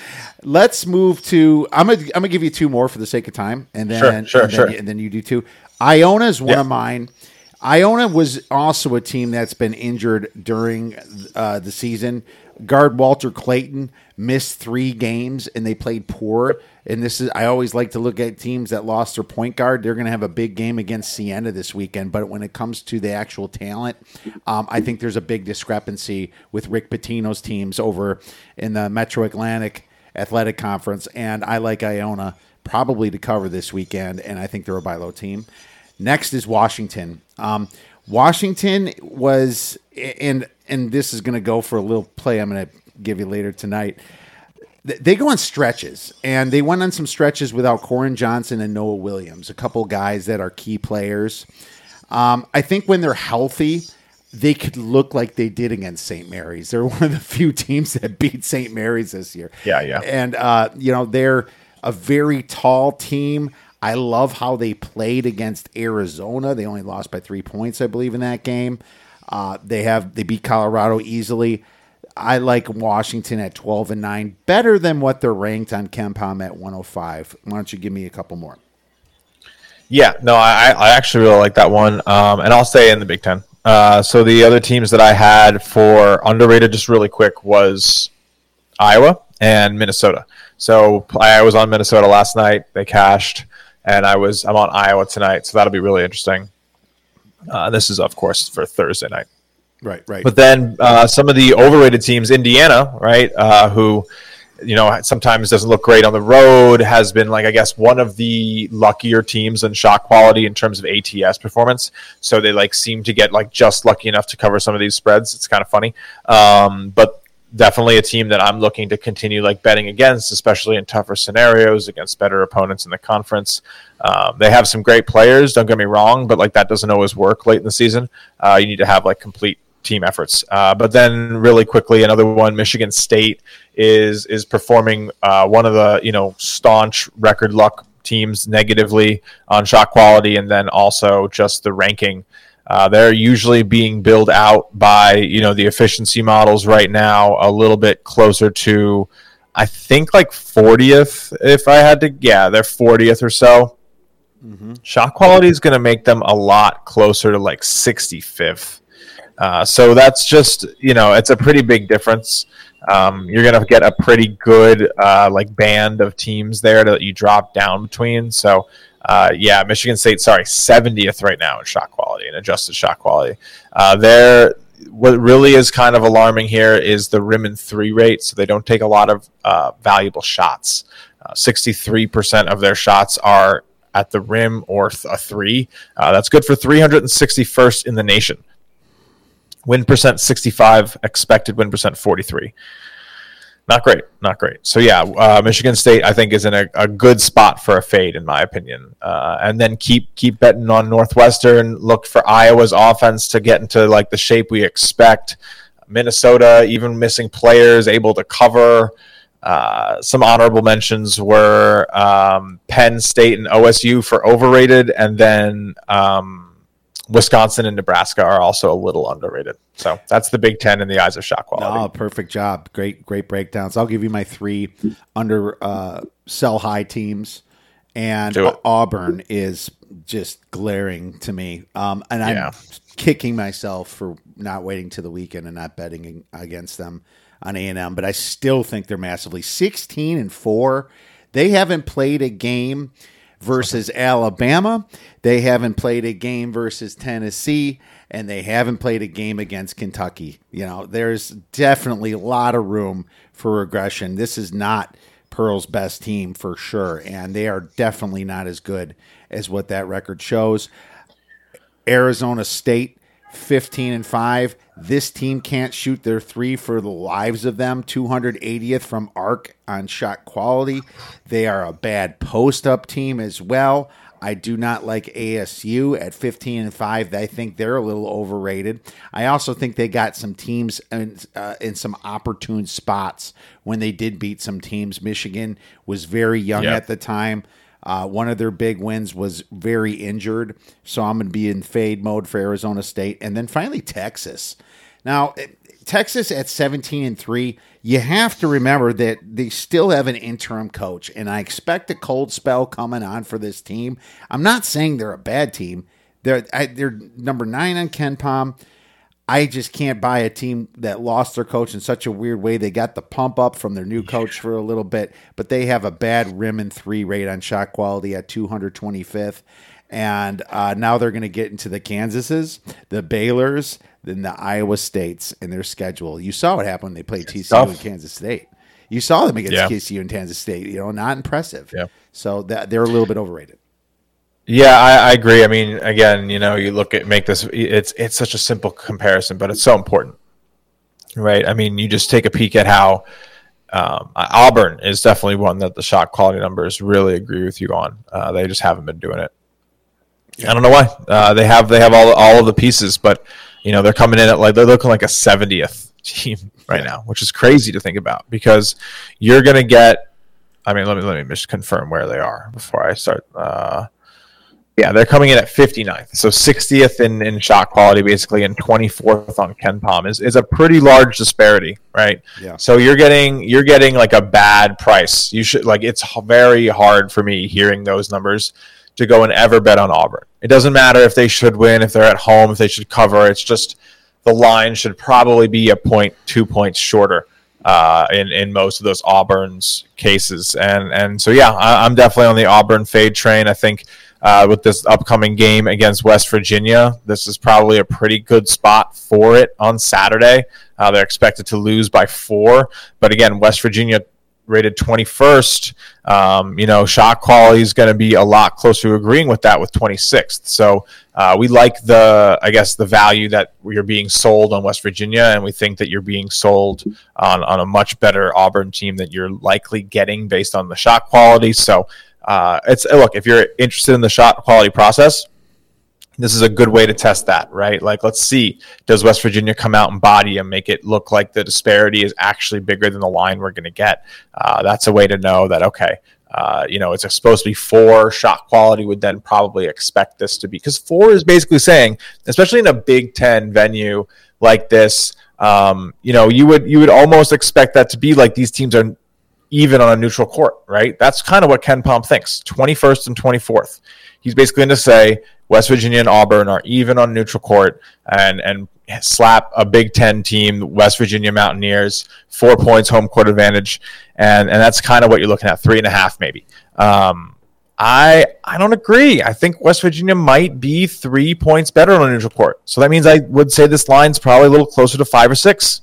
I that's one of the ones I make making a point of. Auburn thinks Yeah. is thinking about the SEC. West Virginia Yeah. is thinking about you know making up for some of those losses that they've already had this year and trying to get into uh, a better seed in the big dance. You know, so very great points there. Love it, man. Well, uh, any other things you want to fade before we get into, or teams you want to fade before we get into the games? Ooh, any teams I want to fade? Ah, there's a lot. Um, I guess I'll I, one of the craziest ones right now for me. Uh, I think would have. I'm just want to double check my numbers really fast. I think it's. Uh, yeah, let me just make sure here. Uh, I think it's Hofstra. So Hofstra is sitting in the CAA, right? They are sitting atop the CAA. Um, a hundred. Well, Charleston's there, of course, but right behind them in terms of efficiency is thirteen and eight Hofstra, six and two in the conference.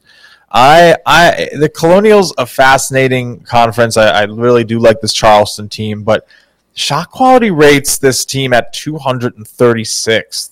It's a pretty big disparity.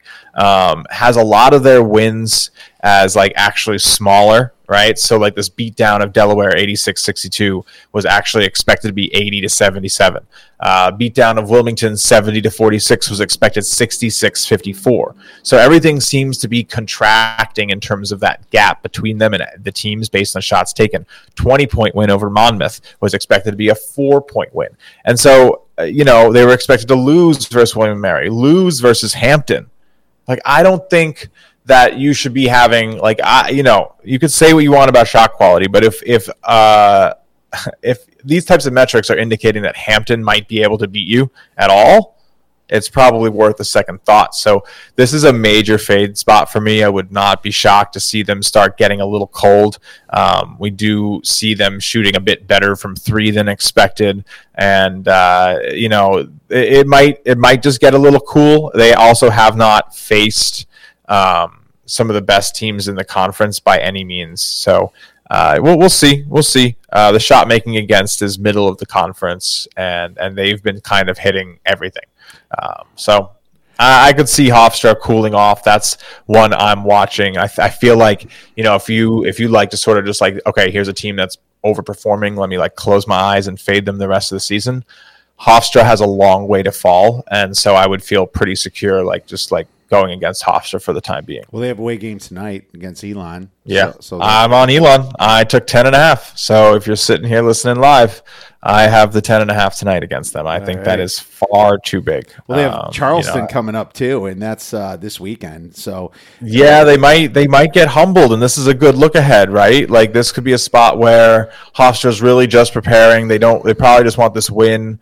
Um, Elon's at home, where they have actually had some some closer results. Um, you know, the North Dakota game was close at home. Uh, they were expected to beat Radford at home, even though it didn't look pretty. UNC Greensboro, they kept close. So I, I like the plus 10 and a half tonight if you can get it still. Um, Elon, you know, again, we have them rated 292 and we have Hofstra 236. So that means that at Elon, this should be like three or four points, maybe. Um, and I'm just doing rough math here. So yeah, I, I really like the Elon play. I All think right. we might end up seeing this really be a little tighter than people expect because Elon's hungry and this is still Hofstra. They're not like Hofstra, a top 100 program right now. I don't know. I don't know. I don't know how that sounds to your ears, but No, definitely makes me question things. And that's the prices you're getting, right? So if you don't believe Hofstra's a top 110 team, you should be going against them because you are being sold them as that efficient a team. And I, I tend to think they're closer to that 170, 180 range, and they should regress back to what, uh, you know, the offense they're producing instead of the shots they're hitting. All right, well, there you go. Free play for the night. We'll check out Hoff, uh, uh, Elon at plus Yeah. 10 most Scary of the books. Plus 10 most of the books. Here you go. It's not terrible. Yeah, Not I still like off. ten. I still like ten. Look, I, it's a, I I've gotten to this point in the season, and and I don't know if you agree or not, but sometimes it's the scariest picks Uh-huh. that like actually are the ones you gotta just be like, all right, like I know this feels wrong, but that means everyone else is scared to put money on Elon, and that you know. You shouldn't be like these lines are pretty are pretty good, and if you feel that way, you're probably feeling the way a lot of people are feeling. Um, I don't know. That's just something I I'm always willing to go and take that like team that everyone thinks is terrible. I think Yeah. you gotta. Oh, there you go. Uh, great stuff. Let's move on to a couple games. Let's do a couple of piece. I'm gonna go right into the Big 12 SEC Challenge. Texas versus. Tennessee. I'm saying Tennessee is to be a seven point favorite here. KenPom's around eight. I think it's going to be mm. around seven, six and a half. There's going to be some Texas money coming in. Trust me, the total is going to be around 138. Now, I don't disagree that the side could be a little bit problematic, but I'm definitely looking at the total here. I think this is a distraction for both of these teams. I think they're both trying to do it for their conference, and it's probably a little bit annoying for them. But, you know, these teams have shooting problems. Texas ranks 300 on shot quality at rim and three rate. Tennessee, 178th in that department themselves. It's kind of weird to see that stat when you're talking about Tennessee, right? Um, I mean, and Texas. That's just, uh, uh, that's low, you know? So these teams definitely have some issues on the offensive end. They can rebound the ball a little bit, but that's just going to kind of screw each other up a little bit itself. I think this goes under. And I, I, I like the under a lot in this. If you look on the shot quality, they actually predict the score. Uh, Texas 64 to 63. That's I accidentally put Texas at home. Tennessee should be at home here. So, you know, adjust that about five and a half, six points. So, yeah, the uh, shot quality is going to have Tennessee roughly uh, six or seven points ahead. I just noticed that looking at it. But either way, I'm looking at the total. That's not going to affect the total. Um, shot quality likes it at 127. The distraction, defense will travel. I like the under, my friend. I like that too. What's that? What's that line going to come in at? Do Well, we have an idea? According to KenPom, I'm We got it- 136. it's going to say 136 yes and Yeah. and i think that's uh that must have just adjusted because it was a little higher but i still i like this all the way down to 130 129 and you- you'll easily get that number especially if you get it early Yeah, yeah, no, no, no. Shot quality definitely agrees with you there. Um, some other ones that'll be interesting. I, I can I can keep it in in this one. Uh, again, I mean, I I would tell you right. I I know you're going to talk about. it. I'll wait for you to talk about West Virginia, but uh, Baylor Arkansas looks fascinating to me. Another really like high octane one. Baylor has been winning games again. Um, you know, they kind of had a rough start here. They're five and three in the conference now. I think they might have started zero and three. So they're going against this Arkansas team.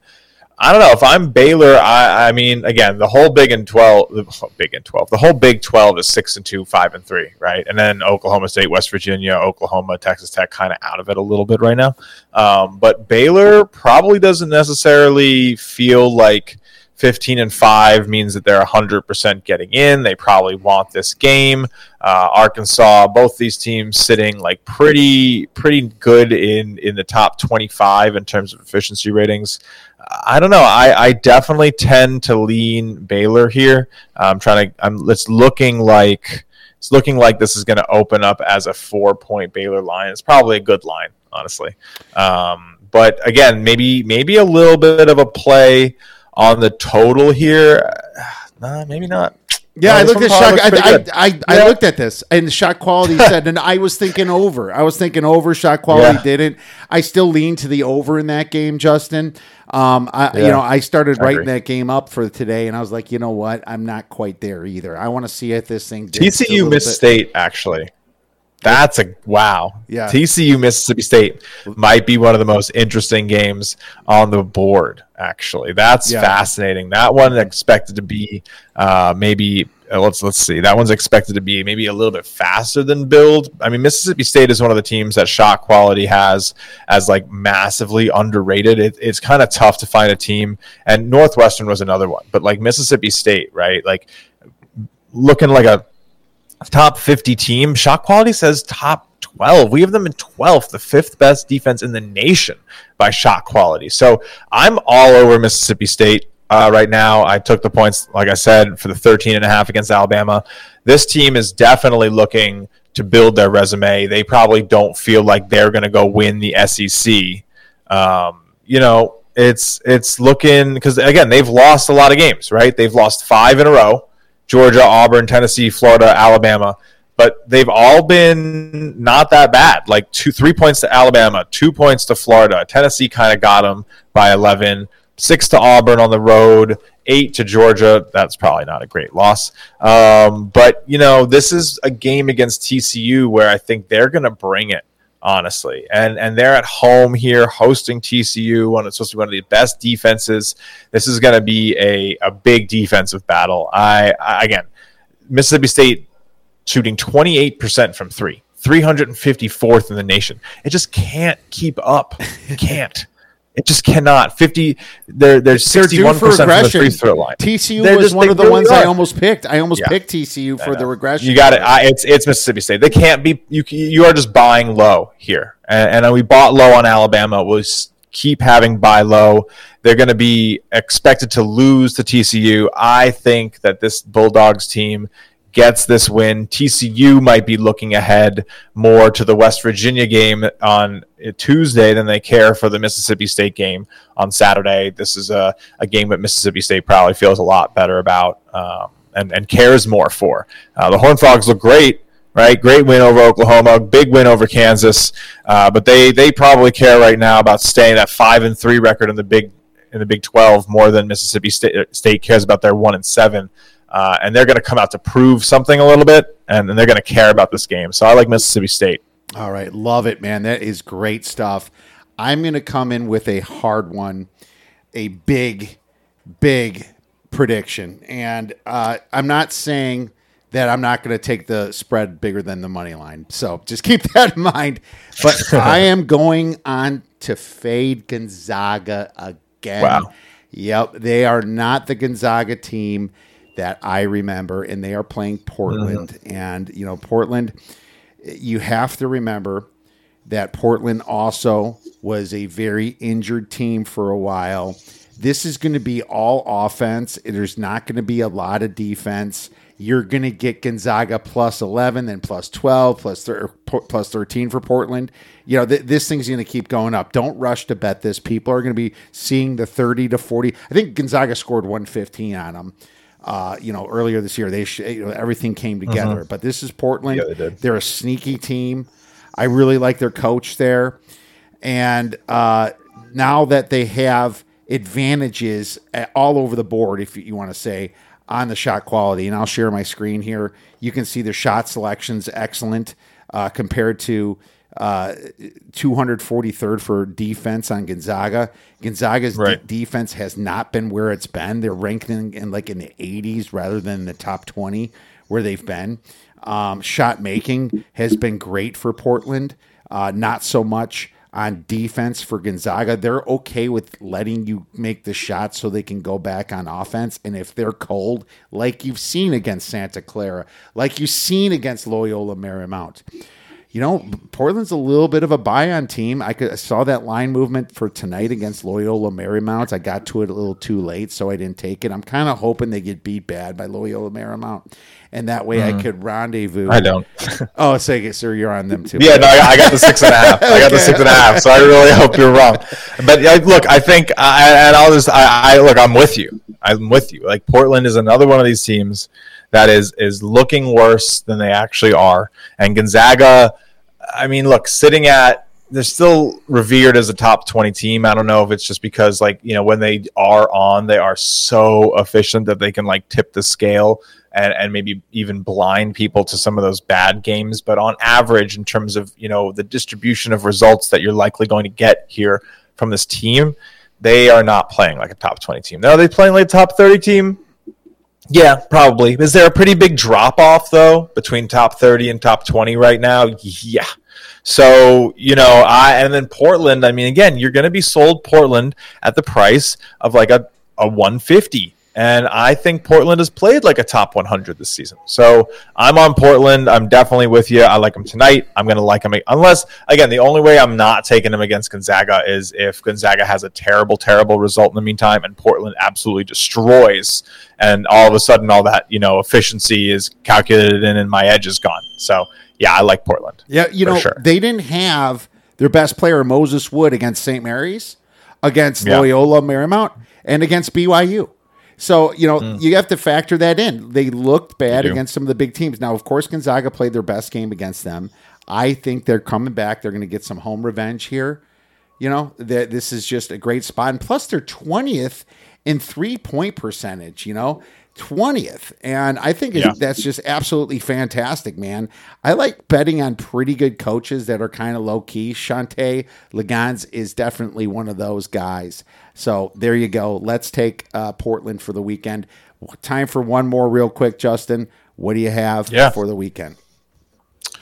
Oh man, I'll, stay here with this Big Twelve uh, matchup here with the SEC. I just think it's so much fun uh, to to maybe add that little extra bit in there because you do get, I guess that extra like oh do they care type of uh, handicap, and I think that does give you an interesting uh, way to look at the game. Um, I, I'll take a peek at this fascinating Florida versus Kansas State game. I mean, Kansas State, man what a story. Everyone's really enjoying this team. And I think that obviously opens up a hole uh, to go against them. But, you know, it, it's tough, right? It's like betting on the most popular teams is is never going to be easy. Uh, but Florida sitting here at like 41 in the rankings. Like, again, uh, I would probably look for this game for, for both of these teams probably to actually play a little bit to the under. Uh, just because I do think they're going to come out and maybe care about it a little bit. Florida five and three, not exactly the best resume right now. Uh, Kansas State coming off a loss to Iowa State, they probably want to get right. They're at home. Uh, they have the home fans. Florida's like a, a big basketball school right? So it's going to be rocking in Manhattan. Uh, I think four and a half, five, if you can still get it, or I don't know what it's going to open at. It should open around there probably probably pretty fair, but I, I think Kansas State finds like that magic at home and gets it done. I mean, they've shown time and time again that they they will get it done at home. They've played some good opponents, uh, and and I just think that this one could be a battle to the last minute. Have foul shots. Uh, yeah, I think if it's a lot nicer under five, uh, so I'd be looking for four and a half if you can get it. But I lean, I lean uh, Kansas State here. All right, well there you go. Let's see where the number is. And the only thing I'm going to say about Kentucky, Kansas, who you if if I had to pick the coach, I'm picking Ooh. I'm picking Self over Calipari. I know the teams rallied around all the media just destroying them over the past, but yeah. I, am picking Bill Self here. And um, I don't know if you're going to get any points this game. I'm not even 100% sure I'm going to bet it, but Kansas is in a massive spot, uh, losing three in a row, while Kentucky won four in a row. So it's just a spot for them to kind of go right. out back and prove something. So just keep that in mind. Justin, where could our listeners and viewers get your great information? Hey, yeah. Sure, my pleasure. My pleasure. Well, first off, thank you for having me on the show. Always a great time to come and hang out, chat a little hoops, chop it up. Uh, if you're interested in the shot quality method of sort of attacking the expected metrics instead of the you know the results and the what happened versus you know we like to call it the eye test uh, metrics that describe the eye test. You can find it Shot Quality Bets on Twitter. Uh, it's all one word. You can go to shotqualitybets.com, take a look around the website. We offer access to our projection model that is up over 130 units this season. Uh, high volume, but you know definitely you know worth it above a four percent ROI as well. So pretty solid resource to check your games against, see if it agrees with you. You know, use as a tool to navigate college basketball. Uh, proven a lot of success, and then of course we have premium access to our data and tools. And if you're interested in that, you want to learn a little bit more about that, hit me up on Twitter. Happy to show you around what we've built. Uh, we're trying to build like the next generation of analytical tools. My handle is Justin Perri, P E R R I, and then the number eight. So again, thank you so much to the odds breakers for having me on. I can't wait to come back. Thank you, Justin, and you will be back very soon. You've been crushing it this year. Really appreciate all your insights. Always a blast talking to you, my man. Thanks, man. You too. You too. Good to see you. Now it is time for the sharp side of the force. The Sharp Side of the Force is brought to you by BetFredSports.com. For 250 bucks worth of free bets, please visit Betfred Sports. Use the promo code ODDS23. They're also giving away a plus 300 for anybody that likes the Bengals to win the Super Bowl. That's higher than any other books are offering. All right. Well, looking at the sharp sides, there's a little sharp money that boosted the Eagles minus one and a half to minus two and a half. That was gone in seconds. 69% of the bets, 92% of the money. But to be honest with you, there's not a lot of bets yet on these sides. There's going to be more and more later, money wise, anyway, when the limits start raising here. And the Bengals versus the Chiefs kind of been dancing around the whole time. I mean, everything's pretty close. Uh, it looks like there's a little bit more money based on the Chiefs total with the bets 31% of the bets on the Chiefs, but 44% of the money. 56% of the money's on the Bengals, but 69% of the bets. Uh, there's a little bit of disagreement back and forth. We'll, we'll see if there's a real position a little bit later. Looking at the total, those, it looks like the Eagles, Niners, a little bit towards the under 47 down to 46.5, 48% of the bets, tickets, and 60% of the money. Uh, looks like you have a little sharp action on the total of the Bengals versus Chiefs under 48 ish. It's around 47 ish right now. 31% of the bets, 59% of the money. And that was based on the Mahomes injury. I wonder if that changes as he is full participant right now and practicing. I think that's really interesting. So, my friends, I don't have a teaser for you this week. It's just uh, two games here. I'm not going to make any uh, rash decisions on a bunch of high variance situations. I think it's very high variance that the Niners are finally playing a very good team with a backup quarterback and even higher variance with Patrick Mahomes. If he's great, he's great. You know, if he's bad, he's bad. I think that throws away a lot of the prop bets that I could bet on this Chiefs Bengals game as well. Um, so you know, right now, nothing, nothing more than the side and the total uh, that I like with the Bengals. So we, we're going to stick with the Bengals plus the one and a half, and obviously over 47. I definitely like uh, from earlier. So thank you very much for listening to this show. If you have any questions, feel free to tweet us at the Oddsbreakers. Shoot us a message for the podcast at info at theoddsbreakers.com. Thank you so much once again. Enjoy the weekend, enjoy all the games, and go get some